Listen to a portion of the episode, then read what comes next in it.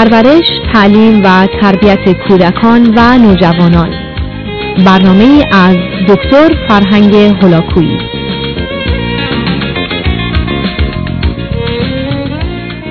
بینندگان عزیز و ارجمند و حضار گرامی در بخش پایانی سخن امروز دو سه نکته مهم هست که مایل هستم با شما در میون بگذارم. مورد اول در خصوص کودکان نارس یا کودکانی هستند که قبل از به پایان رسیدن دوره ماندنشون در شکم مادر یعنی قبل از 280 روز متولد میشن. معلوم هست که همان گونه که در آغاز این گفتگو در برنامه گذشته ارز کردم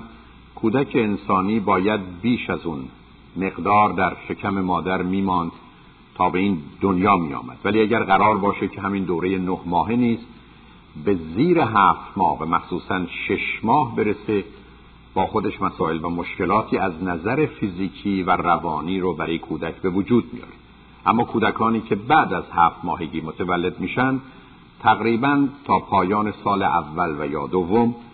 بیشتر عقب ماندگی یا عقب افتادگی خودشون رو جبران می‌کنن و بنابراین جایی به جهت نگرانی نیست. اگر دو یا یک ماه یا هر چند هفته که زودتر متولد شدن تحت نظر و کنترل پزشک متخصص و با رعایت اصولی که توصیه میشه فرزند خودشون رو به سلامت از این مرحله و دوران بگذرون دلایلی که کودکان نارست متولد میشند بسیار هست. برخی از اوقات به خود مادر مرتبط هست. که فرزندش رو از یک حد به دلایلی نمی‌تونه نگه بداره و به همین جهت است که برخی از اوقات توصیه های در جهت چند هفته یا چند ماه آخر حاملگی به او داده میشه که یکی از اونها استراحت کامل و یا حرکت نکردن هست. و بنابراین اگر این اصول رعایت نشه و یا نکات مورد توجه قرار نگیره فرزند می‌تونه زودتر متولد بشه. و دوم خود کودک هست که در شرایط و وضعیتی قرار می‌گیره که به ناچار به این جهان میاد و در نتیجه زودتر از حد موعد معین به تولد خودش دسترسی پیدا می‌کنه. به هر حال آمار نشون میده که در جوامع و کشورهای مختلف بین پنج تا ده درصد کودکان زودتر از حد معین یا موعد مقرر به این دنیا میاد دلیل اصلی و اساسی خارج از مادر و خود جنین کیسه آب هست که پاره میشه و بنابراین گرچه بلافاصله خطری کودک رو تهدید نمی‌کنه اما تولد زودرس او رو اجتناب ناپذیر می‌کنه. مورد دوم بیماری های خاص مادره که پیدا میشه و پزشک معالج تشخیص میده که اگر جنین رو همچنان نگه داره این بیماری آسیب شدیدی می‌تونه به جنین بزنه و بنابراین پیشنهاد تولد زودرس اون رو می‌کنه و از طریق جراحی این کار صورت می‌گیره. موردی که متاسفانه در کشورهای فقیر پیدا میشه کمبود غذایی مادر هست زیرا اگر مادر به اندازه کافی غذا استفاده نکنه این خطر وجود داره که چون به فرزند خودش غذای لازم رو نمیده در حقیقت طبیعت و یا کودک تصمیم می‌گیره که غذاش رو در بیرون برای خودش فراهم و تهیه کنه و در نتیجه زودتر از حد معین به این دنیا میاد. معلوم هست که چنین بچه هایی معمولا با آسیب های شدیدی همراه هستند. گرفتاری دیگر مسئله است که جفت برخی از اوقات به وجود میاره و بنابراین گرچه مادر و نوزاد یا جنین هر دو راحت و آسوده هستند اشکالات جفت سبب میشه که چاری جز زود آوردن کودک به این دنیا نخواهد بود و بالاخره احتمال بیماری زردی و یا یرقان هست که کودک می‌تونه در شکم مادر بگیره و اون رو ادامه بده و به همین جهت است که تولد زودرس او رو اجتناب ناپذیر می‌کنه. ولی به هر حال کودکانی که زود به این دنیا میان باید مورد مواظبت و مراقبت ویژه‌ای قرار بگیرند در غیر این صورت می‌تونن آسیب ببینن زیرا تقریبا کودک قبل از نه ماهگی آماده نوعی زندگی رو با وجود همه مواظبت و مراقبت ها از جانب عزیزانش رو نخواهد داشت. به همین جهت است که اگر کودکی خود به این دنیا زودتر از موعد معین نیاید ولی از نظر پزشکی و یا حوادث و اتفاقاتی که افتاده تولد او اجتناب ناپذیر باشه از طریقی به عنوان سزارین یا نوعی بیرون آوردن کودک از شکم مادر اتفاق میافته. می‌دانیم که یک چنین کاری بدون تردید مانند هر جراحی عیب و ایرادهای عمومی و کلی خودش و مسائل جزئی و خصوصیش رو خواهد داشت و هیچ وقت هیچ جراحی کار خوبی نخواهد بود فقط به درجات کم و زیاد بد من و شما روبرو خواهیم بود. دوم اینکه این نوع جراحی با خودش استفاده از مواد بیهسی یا بیهوشی رو داره که هم بر روی مادر برخی از اوقات برای همیشه و هم بر روی جنین می‌تونه اثری پایدار بگذاره. بنابراین اگر دوران سزارین خودش به طول بیانجامه و یا احتمالا میزان دارو به نوعی وارد بدن کودک بشه داروی بیهسی و بیهوشی آسیبی رو به یک چنین موجودی خودش در معرض خطر بوده بیشتر وارد می‌کنه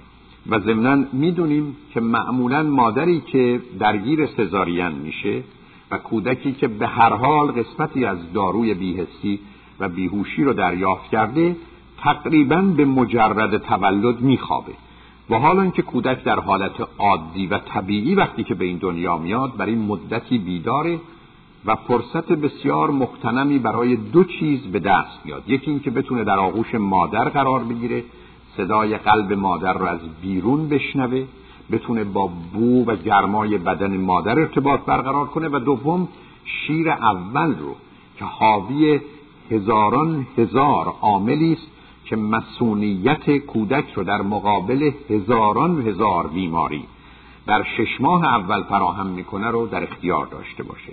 بنابراین کودکی که از طریق سزارین متولد میشه و مادری که گرفتار این جراحی شده معمولا این فرصت رو به جهت دادن شیر اول پیدا نمی‌کنن و در نتیجه کودک بعد از مدت کوتاهی به خواب میره و این خواب بین شش تا دوازده ساعت طول می‌کشه و این فاصله شش تا دوازده ساعت خواب برخی از اوقات اون ارتباط اون باندینگی که لازم و ضروری است و بعدا بهش اشاره خواهم کرد رو در آغاز به وجود نمیاره. بنابراین اشکال سزارین در این زمینه است و البته نکته دیگری درباره سزارین هست و اون این هست که کودک در حالت طبیعی وقتی که به این دنیا میاد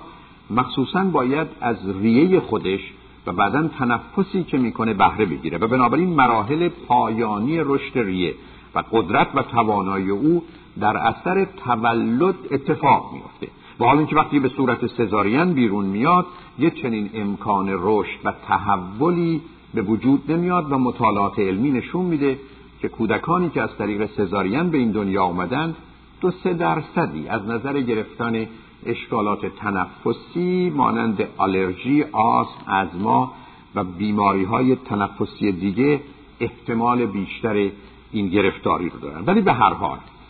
کودکی که از طریق سزارین متولد میشه به دلیل اینکه درد و رنج این حرکت رو نمی‌بینه به خاطر اینکه درگیر این فعالیت کاملا غیرعادی که برخی اون رو به عنوان فاجعه تولد می‌شناسند نه حادثه تولد قرار نمی‌گیره از نظر روانی و آسیب سیستم عصبی و مغزی با این فرض که بقیه چیزها در حالت عادی خودش باشه بهتر خواهد بود. به بیان دیگه کودک که از طریق سزارین به این دنیا آمده مشروط بر اینکه آسیبی به سیستم عصبی او به دلایل دیگه وارد نشده باشه از نوعی آرامش و سلامت روانی بهتری برخورداره. زیرا به هر حال دوران تولد کودک مخصوصا اگر پیچیدگی هایی پیدا بشه هوا به اندازه نرسه اکسیژن به مغز کودک نرسه فشار او در شرایطی باشه که بدن او به نوعی دچار آسیب بشه حتی برخی از اوقات بچه ها گرفتار در رفتن دست یا پا باشند و یا احتمالا به خاطر تولد مخصوصا در فرزند اول که قالب اوقات احتیاج به های پزشکی هست شرایطی به وجود بیاد که مادر داروهایی رو مصرف کنه و یا کودک رو با فرصه بیرون بکشن همه اینها می‌تونه زمینه هایی رو به جهت آسیب فراهم کنه. در جهت نرسیدن اکسیژن به مغز کودک می‌دونیم که شاید بزرگترین عامل بعد از عامل ارسی در کمبود توجه و تمرکز Attention Deficit Disorder یا ADD و در مورد Attention Deficit Hyperactivity Disorder کمبود توجه و تمرکز همراه با فعالیت بسیار ADHD هست. یعنی مشکلی که بین دو تا هفت درصد بچه ها گرفتارش هستند با عامل تولد عادی و طبیعی می‌تونه وارد مرحله بشه که چنین آسیبی وارد بشه و بنابراین با یک مشکل اصلی و اساسی فرزند من و شما برای تمام عمر به نوعی روبرو باشه. به طوری که می‌دانیم ADD و یا ADHD کمبود توجه و تمرکز و کمبود توجه و تمرکز با فعالیت بیشتر هنوز تقریبا معالجه در موارد شدید و زیاد خودش نداره و فقط از طریق دارو و یا پدیده دیگری مانند بیوفیدبک می‌تونه کنترل و یا اداره بشه. در نتیجه برای کسانی که با مشکلی در وقت تولد روبرو میشن شاید اگر دودلی در جهت استفاده از سزارین و یا تولد طبیعی باشه بهتر اون هست که حتما تولد با سزاریان رو در این گونه موارد ترجیح بدن زیرا اون خطر و گرفتاری همچنان می‌تونه به وجود بیاد. نکته دیگری که شاید باید در چنین صحبتی بهش اشاره بشه موضوع سفت جنین هست. به این معنا که کودکی قبل از موعد مقرر خودش یا همان گونه که در کودکان نارس هست و یا به تصمیم مادر و یا توصیه پزشکش ناچار به سخت بشه و می‌دونید که در این گونه موارد عامل اصلی و اساسی تعیین کننده این اتفاق و یا احتمالا تصمیم به جهت داشتن یا نداشتن فرزند به نظام باورها و اعتقادات مذهبی و فلسفی افراد مرتبطه. و چون بنده در این زمینه به هیچ وجه هیچ زمان گفتگویی نخواهم داشت اگر کسانی هستند که باور دارند سقط فرزندشون اون هم به صورتی که نه نارس متولد میشه بلکه مرده متولد میشه و یا مرده خواهد بود. با نظام باورها و اعتقادات فلسفی مذهبی و روحانی اونها سازگاری نداره باید انتخابی رو کنند که خودشون باش راحت هستن. اما صرف نظر از این جنبه فلسفی مذهبی روحانی و یا اخلاقی مسئله سخت جنین می‌تونه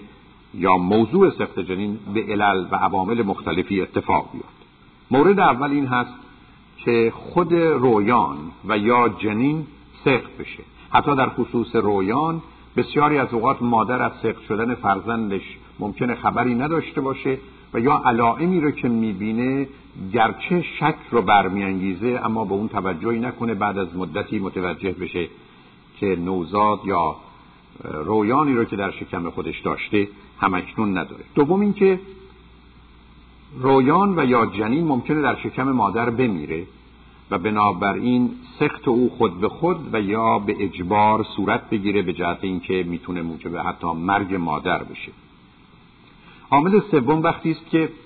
زندگی کودک در شکم مادر به دلایل بیماری های رویان و یا جنین می‌تونه موجب مرگ مادر بشه و یا آسیب شدید غیر قابل برگشت و بازگشت رو به وجود بیاره. بنابراین در یه چنین مواردی نگاه داشتن رویان و یا جنین همراه با مرگ و یا گرفتاری های شدید مادر می‌تونه باشه. مورد بعد این هست که شاید احتمال مرگ رویان و جنین وجود داره و یا بعد از تولد به نظر می‌رسه که چنین موجودی نمی‌تونه زنده بمونه یا عمر بسیار بسیار کوتاهی داره و بنابراین سخن این است